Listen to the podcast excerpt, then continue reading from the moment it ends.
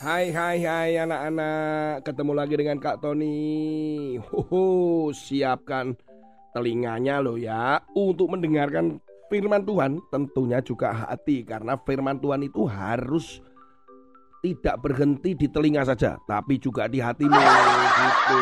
Juga nggak bisa cuma didengerin Juga dilakukan. Begitu Bener kan? Eh anak-anak Kalian pernah dengar nggak bahwa ada orang-orang, kelompok-kelompok orang yang percaya bahwa bumi itu datar? Jangan ketawa dulu. Ini fakta.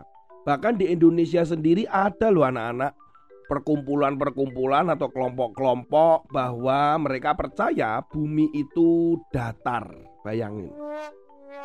Bukan hanya di Indonesia, tapi juga ada di beberapa negara. Mereka percaya bahwa bumi itu datar. Salah satu buktinya adalah bagaimana orang itu menggambar peta bumi itu di dalam atlas atau buku atlas yang kita lihat. Nah, itu buktinya tuh. Ternyata kan datar. Padahal atlas itu dibuat memang mendatar untuk mempermudah kita mengerti bentuk pulau, jarak, dan sebagainya. Bahkan ketika dijabarkan begitu, maka kita akan melihat lengkung-lengkung yang itu adalah irisan yang seperti irisan bola. Nah, itu hanya untuk mempermudah saja, tetapi ternyata orang-orang mempercayai bahwa bumi itu datar. Ternyata keyakinan bumi itu datar bukan hanya saat ini tetapi sudah berabad-abad yang lalu. Contohnya ditentang oleh beberapa ahli matematika pun mereka tetap percaya bumi tetap datar. Salah satu penentang yang membuktikan secara matematika adalah Pitagoras. Pitagoras ini dia dengan perhitungannya percaya bahwa memang bumi itu tidak datar. Jadi bumi itu bulat entah ya matematikanya gimana ya Kak Tony dulu matematikanya juga agak parah sih. Ya, gitu ya. Nah ternyata diyakinkan juga dibuktikan lagi dengan perhitungan yang dilakukan oleh Aristoteles. Jadi sebenarnya para ahli-ahli filsuf, matematika semuanya sudah mencoba membuktikan itu. Bagi kita nih, kalian nih anak-anak ya sama Kak Tony. Sederhana kalau kalian pergi ke pantai kemudian kalian melihat kapal yang ada layarnya itu semakin menjauhi pantai atau menjauhi bibir pantai, maka tiang daripada kapal itu semakin lama makin kecil. Bukan berarti makin jauh saja, tetapi sebenarnya memang dia seperti bulat yang terus ke bawah atau ke mana gitulah gitu ya. Nah itu salah satu buktinya.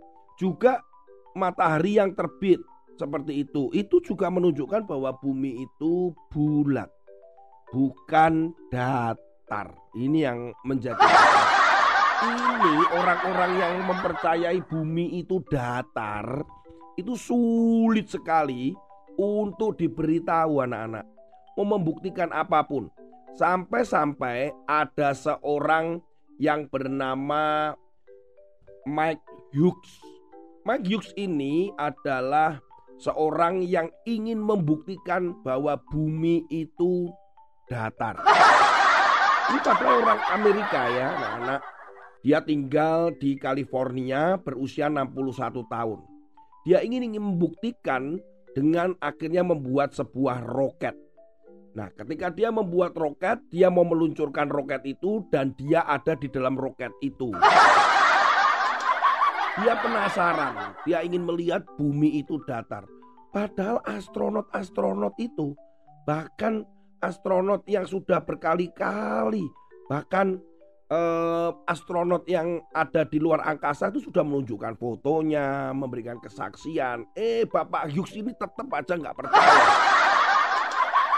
Akhirnya bener nih, dia membuat roket sendiri. Wah, bayangkan membuat roket sendiri. Nah, kreatif tuh. Tapi masalahnya adalah ketika dia buka roket sendiri dan diluncurkan, ternyata tidak berhasil anak-anak.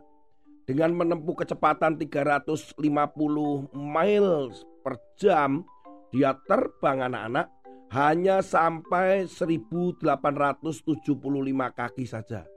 Dan kemudian dia harus melepaskan diri untuk dia terjun. Karena dengan parasut itu dia bisa selamat. Tapi roketnya bagaimana? Ya roketnya nyungsep. Terbelah berkeping-keping anak-anak ya. Tapi dia tidak bisa membuktikan juga. Dia masih penasaran. Karena dia tuh pengen melihat dari atas, kemudian dia lihat, loh bener kan data.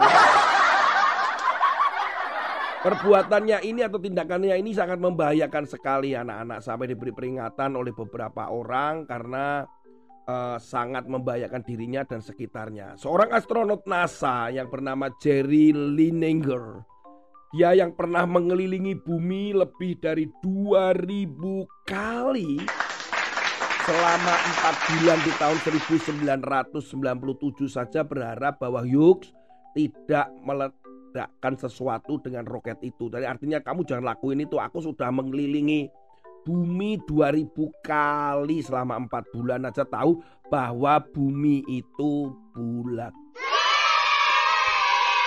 Firman Tuhan hari ini terambil di dalam Amsal pasal yang ke-19 ayat yang ke 27.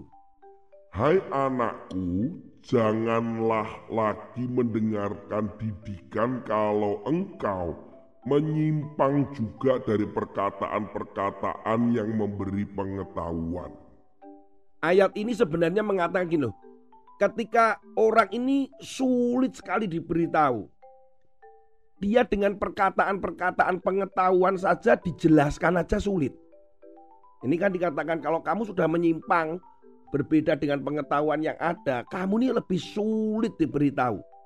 Jadi percuma saja dinasehati, diberitahu, ah, percuma saja. Jadi karena memang sudah punya pengetahuan-pengetahuan yang sudah menyimpang salah.